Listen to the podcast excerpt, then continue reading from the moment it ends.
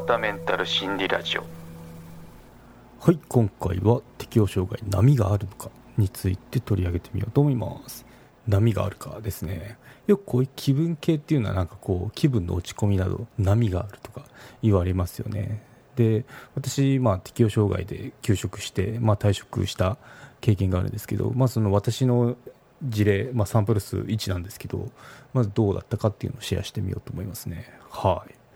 結論から言うとですね波なかったですね。うん。まあ、どんな感じだったどんな感じだったかっていうと、まあ、徐々にピークに向かって、まあ、こうやっぱこうしんどさがマックスを向かってでそこからこう心療内科に通ってそしてから休職退職っていう風になったんですけど、まあ、そのピークに向かってどんどんしんどさが増してそこからずっと辛いって感じでしたね。はい。なんでうん。なんかこう日によって今日は調子いいなとかあと今日はなんかこうイライラするなとかそわそわするなっていうのはなかったですね。なんかもうずっとピーク超えたらそわそわみたいな。でむしろこう日を追うごとにストレスから離れるにつれてこう和らいでいくっていうようなそんなあのなんだろうピークの迎え方をしましたね。ピークに向かって上がっていってで給食とか給食して下がっていってじゃあどうしよう今後の進路っていうことで、うんまあ、戻るの戻るときっと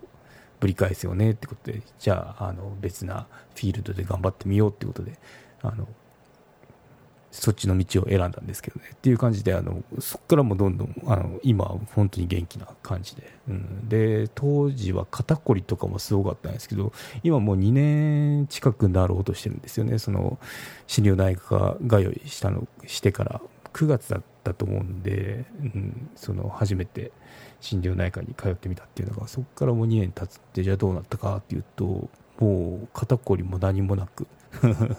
あの本当に過去の出来事って感じですね。うん、そう。なのでまあそうだねとか思いながら。そうだねどうだどうだねって感じなんですけど、うん、もうちょっとあのポッドキャスト番組やってるんでどんなそのなんだろう疑問とか持ってる方とかいるのかなっていうので、まあ、ちょっと面白いキーワードがあったので面白いって言っちゃいけないですけどあの、まあ、その適応障害波がありますとかこう波があるんですかっていうような疑問を持っている方がいたんで、まあ、ちょっと今回取り上げてみましたね。はい。そう。なんで私の体験談で言うと、まあ、全然波はなかったですよってこう一本調子で辛くなってでそのストレスから離れたら下降曲線を選選んでじゃない下降曲線を描いてこう元通りまあ、元通りっていうか前よりか多分強くなってると思うんですよ。ストレス耐性に対しては、うん、ここまでやるとあの大変だぞっていうのが 分かったんでそう。対処方法を知ったっていうのはやっぱこうなんだろう病気を経験して得て得た知識なんで、まあ、その以前と元通りじゃなくて以前よりか強くなってるっていう自負はありますね。はい、ということで、うん、私の場合そうなんですよね。ただ、まあ、中には波がある方もいるみたいですね。はい。まあ、こういう時にその悩み事をチェックするには教えてグーさんが いいですよね。そう。で気持ちに波がありますっていう方の記事を紹介するとそうですね、1年前に職場の人間関係のストレスで適応障害と診断され今も心療内科に通院してますっていう方ですね。はい。仕事は2ヶ月前に辞め現在家で休養中ですってことで休職してるんですかね。はい。病院の先生からは適応障害は障害となるストレスがなくなれば症状は良くなってきますと言われました、うん、そうですね。確かに。確かに今現在安定剤や睡眠薬を飲まなくてもいいのではないかというくらいまで精神的にも落ち着いている日もありますってことで、うん、いいですね、うん、しかし10日くらい精神10日間くらいですね。10日間くらい精神的に良い状態が続いたと思ったら誰とも話したくない。イライラする。急に不安になって涙が出てくる。何もする気になれない。というような状態が1日とか2日間続いたりしますということですね。でずっと寝込んでしまっうこともあるみたいですね。うんそうでこれを2ヶ月間繰り返してますということでどうしてこんな風に良い時と悪い時があるのかよく分かりませんっていう質問でしたね。うん結構大変そうですね。うんそうなので、まあ、ここで言えることが、まあ、私の場合は全然あのこういった浮き沈みっていうのはなかったですね、むしろなんか日に日に良くなってたんで、給食中っていうのは。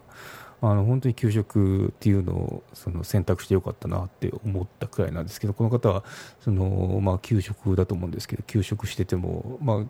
こう日によって10日間くらい元気な時もあるしまたそのそれが過ぎるとちょっとあの気分的に落ち込んだりとかイライラしたりっていう時があるみたいですねで寝込んだりとかもあるみたいですね。うん、なんで、まあ、やっぱ適応障害ってこう、あなたは風邪ですみたいな感じで、風邪でもいろんな症状があるじゃないですか。まあ、熱が上がるとかそういったのもあると思うんですけど、まあ、こう、大きなカテゴリーを読んだもの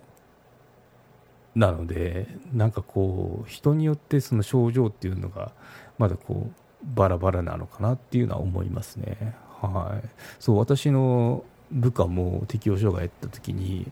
その耳鳴りがしたって言ったんですけど私は耳鳴りはなかったですね、うん、なんでこう人それぞれ出る症状っていうのはあの若干違うみたいですねはいそうですね、うん、なので。有料チャンネルのご案内をいたします。サブスク版チャンネル「ひろわたメンタル心理ラジオプレミアム」を Apple Podcast で木曜に配信中。サブスク会員は今までの会員限定エピソード全てを聞くことができます。Windows の方も iTunes から聞くことができます。トライアル期間も設けてございます。ご登録して応援いただけると励みになりますのでどうぞよろしくお願いいたします。